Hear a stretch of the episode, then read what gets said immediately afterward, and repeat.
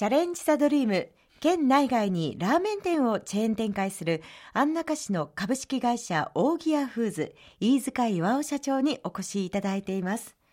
1986年に2号店3号店を出店しますとその後も出店を続けました、まあ、新規出店というのは社長ずっと順調にいきました？そうなんですね、えー、4号店、5号店、6号店。と、はい、半年に1店ずつぐらいは出店できるようになりまして、それで9店ですかね、はい、9号店まではそこそこに順調でした。まあ若干の社員不足っていうところはありましたけど、それでも今幹部にはなってますけど、当時の社員店長さんですよね、はい、非常に応募としていただきましてそういった人の努力の結果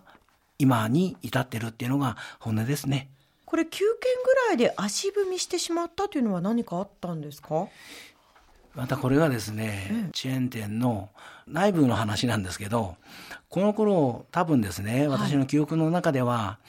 い、えー、分裂騒ぎがあったんですね。はあ、はいそれでですね、このラーメン屋さんから9人の人が抜けまして、70店舗ぐらい抜けたんですね。それで、その中に私も、はい、あの、誘われたもんですから、まあ、若干のその、やっぱり違和感もあったもんですから、私も一緒にそのラーメンチェーンから抜けまして、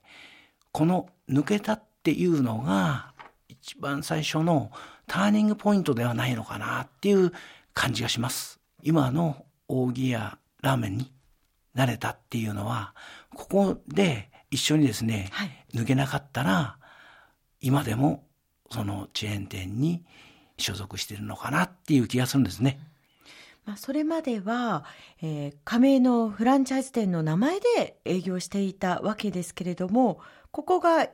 ターニングポイントとなり、いよいよ、その皆さんがよくご存知の扇屋という名前になっていくわけですか？あの、その前にですね、はい、もう一つありまして、その最初のラーメンチェーン店から抜けて、はい、9人で、えー、ラーメンチェーン店を作りました。それで、1年やったんですけど、そのラーメンチェーンの船にですね、9人の船頭さんがいるもんですから、えー、右池だの、左池だのって、あの、前池、後ろ池っていうことで、企画だとか、はい、方向性がやっぱり決まんないもんですから、これではやっぱりダメだなっていうことで、うちの社員の後押しもありまして、はい、それでじゃあ抜けて、独自に飯塚カラーでやっていこうっていうことになりまして、それでまたまた、あそのチェーン店から脱退しまして、えー、その後、扇屋っていう名前を付けさせていただいてそれで出発始まったわけですね。その扇屋設立までにはその名前になるまでにはやっぱりいくつものこう大波が来たわけですね。そうなんですね。その大きな波がポンポンとこう2年ぐらいで続けてきたような気がするんですけどね。飯塚社長決断決断ですね。連続ですね。はい。それはですねもう2回目の決断まあ最初もそうでしたけど背中を社員に押していただいたっていうのが大きな決断できた理由ですかね。もうその時には今の扇屋さんの元となるチーム飯塚ができていたわけですね。そうなんですね1992年平成4年に独立ということになりますか社長。はい。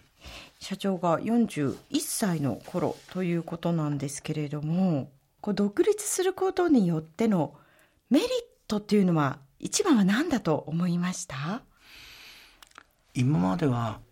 ラーメンチェーンに入ってましたから、はい、既存のお店が各、えー、市町村にたくさんあったもんですから、出店エリアが小さかったですね。それで、まあ、独自の荻屋になったっていうことは、はい、そういったことを取っ払って、出店エリアの拡大っていうことが大幅に増えたっていうことが、やっぱりあのメリットですかね。逆にデメリットももちろんあったのではないですか？デメリットって言えるかどうか分かりませんけどあの今度全て自分で決めなければいけないっていうこの細かいところから全部決めなければいけないっていうその大変さっていうのはちょっとありましたかね？不安とかはありませんでした？ありました。えあのあれですね。この書体をこれで背負っていかなければいけないだっていう時のね今まではあのラーメンのチェーン本部がいろんなことを助けていただいたりアドバイスいただいたりしてきましたからそれに沿って営業してくればよかったんですけど、はい、今度は自分で考えて自分で行動して、はい、全てそういったことをやらなければいけないっていうのはすっごい不安でした。その不安をでも乗り越えるためのこう何かご自分の中で大切にしていたこととかっていうのはどういうことでした？それは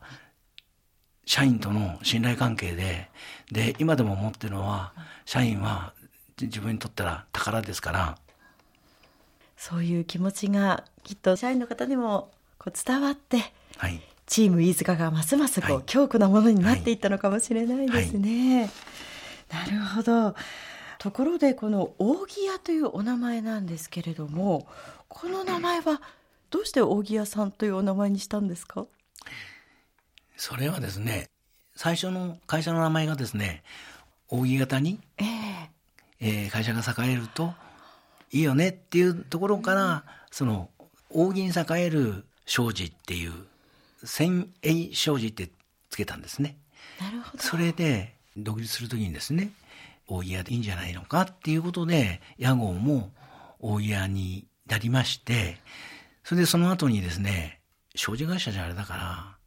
大木屋フーズっていう食品会社っていうふうに分かるように、社名変更しようよっていうんで、大木屋フーズになりました。はい。大木屋の看板になってお店を増やしていくわけなんですけど、これは全部最初の段階って直営店だったんですか？え、あのー、全部直営店でしたね。はい。その後、フランチャイズも、あの、募集をかけていったんですか？そうですね。平成5年から、玉村店をオープンしてますね。はい。これがフランチャイズの、まあ、1店舗目ということになるんですね。はい、そうです。